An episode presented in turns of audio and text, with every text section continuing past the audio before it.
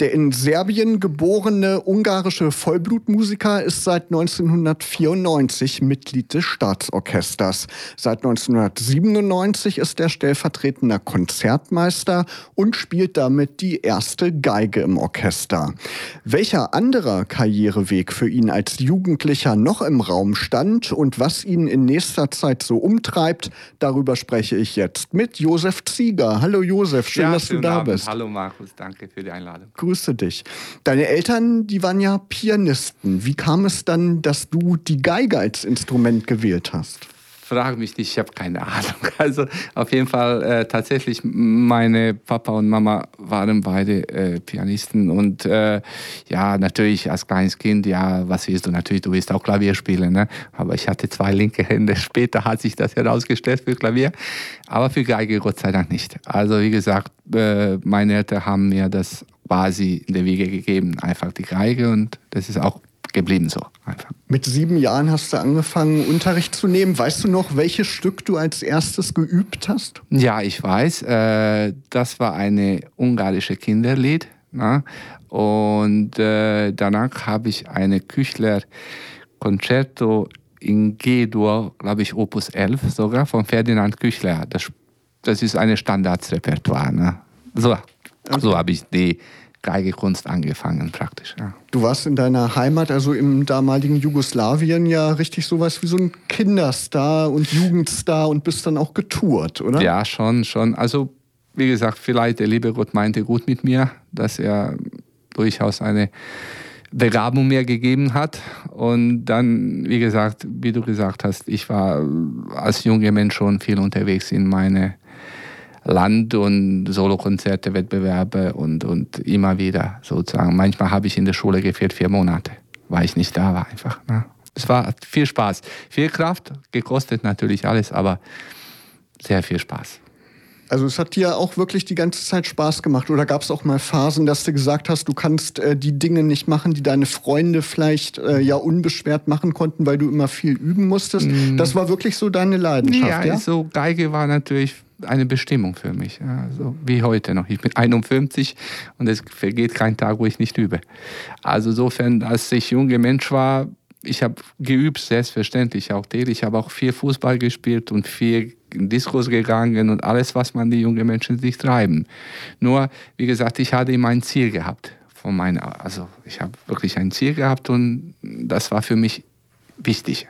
Aber sonst habe ich ganz normal, völlig normal und, und sogar übertrieben normal manchmal einfach gelebt. Ne? So ganz normal. Genau, du hast schon gesagt, du hast auch Fußball gespielt. Das war dann ja auch so ein bisschen Ausgleich zur Musik, zum ähm, Üben. Ähm, hattest du Ambitionen, das mal professionell zu verfolgen? Mm, ja, durchaus. Ich hatte die Gelegenheit, als ich 13 war, 84. Ne? hatte eine wunderbare Anfrage gehabt äh, und bei uns eine große Mannschaft, äh, ich will keinen Namen jetzt sagen, weil das ist unwichtig. Also ich könnte in Internat gehen, als ich 13 war, aber meine Eltern haben das nicht erlaubt quasi. Und dann sagt meinte Papa, mm, du willst nicht Fußballer sein, du, du willst äh, quasi Geiger sein. Ne? Und das war's. Genau. Ist ja auch ein Karriereweg, den man viel länger machen kann. Als Fußballer geht man dann mit Mitte, Ende 30 aller spätestens in Rente ne? und Geige kann man immer spielen. Quasi. Ja, schon. Also wie gesagt, Geigespiel ist auch, äh, man muss man auch manchmal ein bisschen relativieren.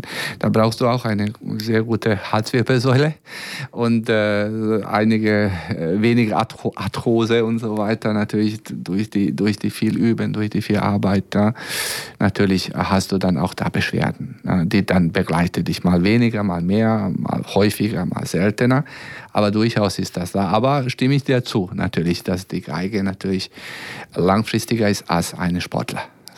Aber machst du irgendwie Sport, um dich fit zu halten? Ja, so hatte ich gemacht Sport viel mit so einem Freizeitkicker. Hatten wir eine wunderschöne äh, Truppe und, und, durchaus auch Menschen, die du selber kennst. Na? Und so, wir hatten immer ähm, so jede, jede Samstag, Sonntag gespielt am Lünnstich bei, hier bei Redachshausen. Und so das waren Charlie, Alex und, und die, die Truppe. Und da waren, wie gesagt, aber irgendwie mit der Zeit ist das immer weniger und weniger geworden. Da nicht zuletzt auch, weil ich äh, immer ein bisschen Angst habe, wenn ich mich verletze, Fuß, Hand oder so kannst du nicht spielen das und stimmt. so weiter. Das ist dann, hm, da habe ich Risiko, gesagt. Ja, ja absolut absolut. Genau. Aber die Liebe zu Ball ist geblieben natürlich. Ja. Genau. ja, Braunschweig ist ja auch eine fußballverrückte Stadt. Bist du Eintracht-Fan? Ja, durchaus war ich ein paar Mal in der Stadion und äh, habe ich schöne Spiele mal auch angeschaut. Und äh, wie gesagt, sicherlich auch, äh, wir hatten hier eine großartige Spieler, unsere Poppy war da, war da ne? und, und Branko Sebec war Trainer. Das sind so die zwei große Menschen, die aus unserer, also aus Mailand kamen und die haben hier den Weg gefunden zu Braunschweig. Ne? Und ja, Eintracht ist Kohle, einfach ein Kohleverein und, und ein Kultverein, würde ich sagen. Ja? Traditionsverein. Absolut, genau. absolut. Schade, dass wir gestern verloren haben. Da wann war das Fürth? Gegen Fürth haben wir es Ja, genau, leider. Na, aber es wird besser. Es Zeit. wird besser, wir sind optimistisch. Auf genau. jeden Fall. Heute Abend habt ihr noch Probe mit dem Staatsorchester. Du schaust jetzt vor der Probe hier bei mir vorbei, aber du musst natürlich auch so immer üben. Wie lange übst du denn so jeden das Tag? Ist, das ist immer unterschiedlich. Also wie gesagt, und kommt drauf an, was man üben muss. Ne? Also wenn ich jetzt ein Solokonzert habe, jetzt habe ich in zwei Wochen Konzert in Bremerhaven, spiele ich Kongol-Violinkonzert, natürlich bin ich dann sozusagen da äh, voll mittendrin. Ne? Also wie gesagt, wenn wir schwere Stücke auch im Orchester, im Theater haben, dann muss man die auch anschauen natürlich und üben. Selbstverständlich, ja, schweres Symphoniekonzert oder mal eine Walküre, beziehungsweise die wird jetzt kommen, aber wir haben jetzt Rheingold, vom, die läuft und äh, wie gesagt, das ist auch nicht ganz ohne natürlich. Ne? Obwohl man kennt man das. Trotzdem muss man, wie gesagt, einige ausgewählte Stellen immer wieder mhm. anschauen natürlich. Ja? Also, wie gesagt, es ist immer abhängig vom, vom Stück, von der Zeit, von der Lage, aber sollte man immer ein bisschen was tun. Genau, egal wie viel Erfahrung man hat, man muss immer dranbleiben und üben. Ja, ne? schon. Genau. Also wie gesagt, natürlich die Erfahrung spielt auch eine große Rolle. Ne? Genau. Insbesondere in Orchesterspielen natürlich. Du bist seit 1994 Mitglied im Staatsorchester. Ich habe ähm, gehört, dein Onkel, der hat auch im Staatsorchester ja. Braunschweig gespielt. War er der Grund, äh, weswegen ja, du gekommen genau, bist? Genau, der hat mich dann damals, 93, was ich dann mein Studium ne, also Studium fertig war in Belgrad, da sagte der Onkel, äh, willst du zu uns kommen? Hier, es wird eine zweite Geige Tutti-Stelle äh, frei sein. Er sagt, ich soll kommen im Leben nicht. Aber dann, wie gesagt, die Situation war damals bei uns zu Hause nie so, so optimal, aus den bekannten Gründen. Ich ja nicht darüber, ich mag nicht darüber zu sprechen. Und dann bin ich Gott sei Dank gekommen und seit meine 29. Spielzeit habe ich jetzt angefangen. Sehr schön. Ja, und ähm, ja, alle Braunschweiger Musikfreunde freuen sich natürlich. Und ähm, ja, du hast auch eine Verbindung zum äh, Generalmusikdirektor. 2017 hat ja Srebardinic angefangen, ähm, Generalmusikdirektor zu sein vom Staatsorchester. Und den kennst du aus deiner Zeit in Belgrad. Ne? Ja, ja, also wie gesagt, unsere Wege sind damals äh, ein auseinandergegangen. Ich bin nach Braunschweig, er ist dann zwei Jahre später aus Belgrad nach Bern gegangen. Aber tatsächlich, wir kennen uns natürlich aus der Hochschule. Und äh, ja, er, er kam dann damals 17 Burgplatz, Premiere war äh, Verdi Oper äh, Traviata und er war als Gast eingeladen.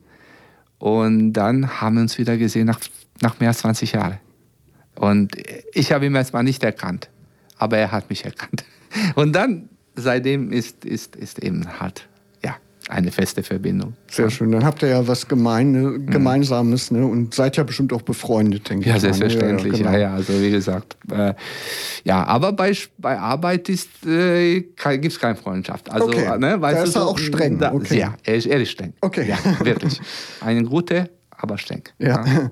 Du hast eben schon erwähnt, du bist als Solist ja auch unterwegs, jetzt demnächst in diesem Monat in äh, Bremerhaven. Mhm. Ähm, wie ist das für dich? Wo ist der Druck größer, wenn du im Orchester spielst und eben ja ähm, dich da einfügen musst oder wenn du äh, als Solist eben brillieren musst? Also ich weiß, muss ich dir ganz ehrlich sagen, ich mache Solo seit ich sieben bin. Also ich bin jetzt 51.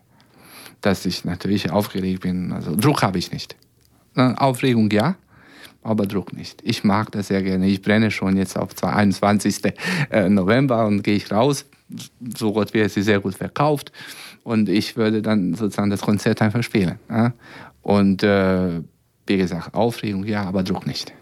Genau, man kann dich erleben am 21. und 22. November in Bremerhaven. Da spielst mhm. du mit dem Philharmonischen Orchester in Bremerhaven. Ja, die Verbindung, die ist in der Corona-Zeit entstanden, oder? Die haben mich, genau, Marc Niemann ist der, äh, früher war Kapellmeister bei uns, der war mal immer Fan von mir und da hatte mich einfach mal angerufen, ob ich die Piazzolla Jahreszeiten spielen würde. Da habe ich zugesagt und dann ging es sozusagen alles hin und her, Absage, Zusage, Absage wegen Corona, wegen der bekannten Geschichte. Und dann auf einmal, äh, Konzert wurde dann wieder verlegt, aber dann haben wir das gestreamt. Ja, und dann bin ich dahin und dann haben wir das äh, sehr schön eingespielt, aufgenommen. Und dann, dann hat er mich eingeladen, nochmal das öffentlich zu spielen, dann ein Open-Air-Konzert.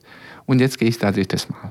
Sehr schön. Und so Gott will, dann nächstes Jahr gibt es schon Planungen wieder, auch weiterhin. Genau, ist Bremerhaven dann ja sowas wie deine zweite Heimat nein, demnächst? Das nein, nicht. nein, nein, so weit würde ich jetzt nicht gehen. Also äh, gibt es auch andere Städte in Deutschland, auch wo ich schon gespielt habe, nicht einmal. Und das ist, weißt du, so immer nett. Weißt du, so, ich bin immer sehr, sehr, sehr dankbar, wenn ich eine äh, Einladung bekomme, äh, Solo zu spielen. Ja, nächstes Jahr habe ich schon wieder zwei Einladungen und äh, Ausland und einmal Beethoven Violinkonzert und einmal Paganini Violinkonzert und äh, solange meine Hände das mitmachen, ich bin sehr dankbar und, und freue mich sehr. Und natürlich kann man dich auch in Braunschweig erleben, unter anderem auch im Wintertheater wieder. Da warst du ja schon mal dabei. Jetzt ja, gibt also, es in diesem Jahr Winterklater 2.0, ein Heimatabend mit Eitner, Louis und Freunden. Ähm, was können die Leute denn da erwarten? Also, Wer bist du da? Ja, ja, ich bin der Geiger da ganz normal da, aber diese Show spiele ich jetzt, glaube ich, Christian würde ein bisschen besser, aber sicherlich sechs, sieben, acht Jahre jetzt schon. Ne? Also großer Spaß.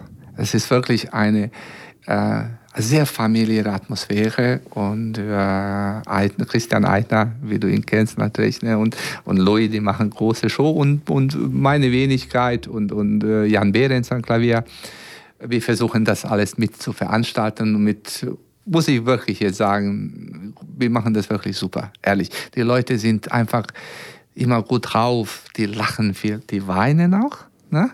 Und äh, ich freue mich sehr, dass das wieder kommt. 2.0 bin ich so gespannt, was der Christian gerade geplant hat. Also, aber das wird bestimmt wieder eine, eine sehr gute Geschichte. Da haben die Proben noch gar nicht angefangen? Nee, gar nicht. Am 30. Wir haben am 29., am 30. haben wir Proben äh, im Zelt. Und am 30. Abend ist der erste Show schon. Okay, so schnell. So ruckzuck. Ne? Und, und dann, wie gesagt, äh, die noch nicht keine Karten haben, die müssen unbedingt haben. Ja, das ist wirklich lohnt sich, weil das ist ein schöner, schöner, schöner Abend. Ja, du bist vielseitig unterwegs. Jetzt haben wir Staatsorchester besprochen, dann äh, ja Winterklater im Wintertheater.